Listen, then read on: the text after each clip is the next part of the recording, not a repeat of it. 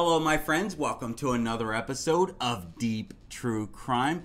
I'm Manny Rodriguez. In this episode, we are covering the case of the Fitbit murder. A wealthy Connecticut man was convicted of all charges for murdering his wife and trying to pin the crime on an invisible intruder after his testimony was contradicted by a Fitbit activity tracker. It took jurors less than four hours to find Richard Dabate guilty of murder, tampering with physical evidence, and making a false statement for fatally shooting his wife, Connie Dabate.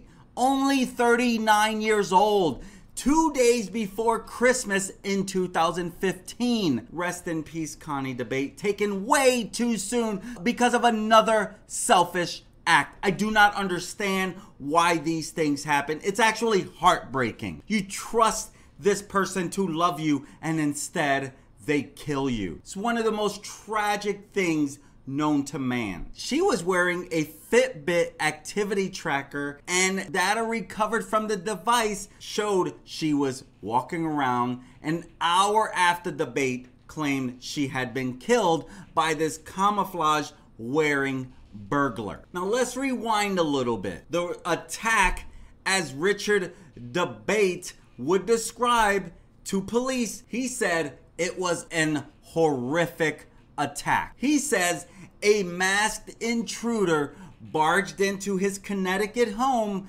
and tied him up and tortured him. And when his wife came home from working out at the YMCA, the intruder shot and killed her. That was his story to police. His story, however, would not hold up with investigators. And when cops ultimately charged him with murdering his wife, they relied on evidence gathered from this Fitbit activity tracker. So it was December 23rd, 2015, two days before Christmas. Dabate told detectives he put his two kids on the bus that morning, waved goodbye to his wife Connie, and left for work. He says soon afterward, the wife headed for a fitness class at the local YMCA with a Fitbit on her wrist. In his version of the incident, which was outlined by a warrant, and I'm going to be covering this warrant not in this video. I'm gonna do a deep dive into this case, and I'm going to cover this whole case.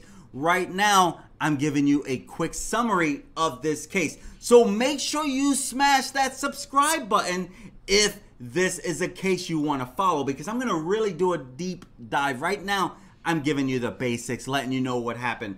But I'm going to do another another video around the full case. So you're going to want to make sure that you hit that subscribe button. So in his version of the event, he says that he went back home when he realized he forgot his laptop. He said this was about 8:45 in the morning and 9 a.m. That's what he told detectives. He said he got home, he heard a noise, and he went upstairs to investigate. That's where he spotted an intruder. He said a six foot, two inch man with a stocky build, wearing a camouflage suit with a mask he says right then, Dabate said he heard his wife return home and yelled for her to run. That's what he's telling detective. Dabate says after a brief struggle, the intruder shot and killed his wife. He says at that point, the intruder half tied him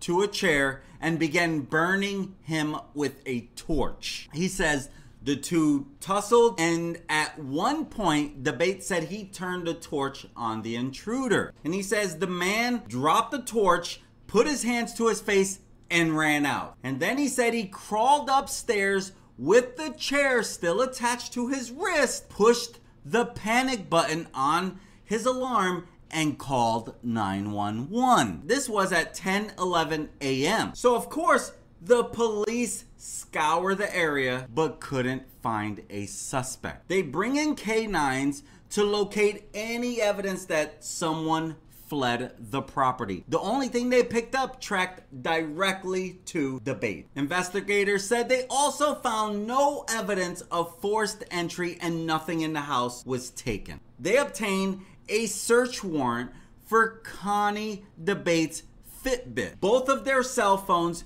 computers and house alarm log. So they synchronize these logs and they find at 9:01 a.m. Richard Dabate logged into Outlook from an IP address assigned to the internet at the house. At 9:04 a.m., Dabate sent his supervisor an email saying an alarm had gone off at his house and he's got to go back and check on it. Connie's Fitbit registered movement at 9:23 a.m. The same time the garage door opened into the kitchen. Detectives say if Richard Dabate's claims were correct, they say the total distance it would take for Connie to walk from her vehicle to the basement where she died would be no more than 125 feet. So that was a piece of a big piece of evidence that they had against him. Now, Connie Dabate, she was active that morning on Facebook between 9:40 and 9:46 a.m. She was posting videos to her page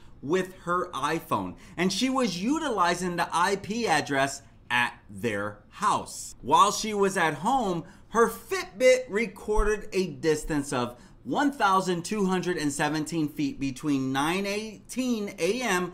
and 10:05 a.m.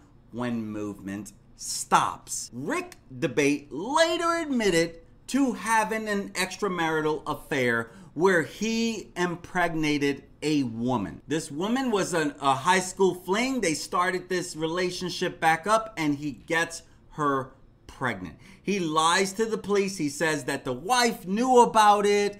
They were going to co-parent this child together. He was he was just straight lying. And again, when we do the deeper dive, if this is something you want to know more about, the whole mistress and everything, make sure you hit that subscribe button so you know when we upload this content. Five days after the incident, Dabate also attempted to make a claim for his wife's life insurance policy for $475,000. And so this helped lead to being charged with murder, tampering with physical evidence, and providing a false statement. He was released on a million dollar bond because, again, he comes from a lot of, he comes from wealth. His family, they all have a lot of money. And of course, he pleaded not guilty. And of course, at that time, his lawyer, Hubert Santos, said, My client is innocent of these charges and he looks forward to being vindicated after a trial. Well, the trial comes. It took the jurors four hours to convict him. And he even stood up in his own defense in this trial. The trial lasted five weeks, and this was after two years of delay due to COVID 19. And so there you have it, my friends, the quick version of this story, but I'm gonna be doing a deep dive into this. So make sure you hit that subscribe button. That way you can get all the details around this case. I'm Manny Rodriguez. Thank you for joining me today, and I look forward to serving you again. Peace.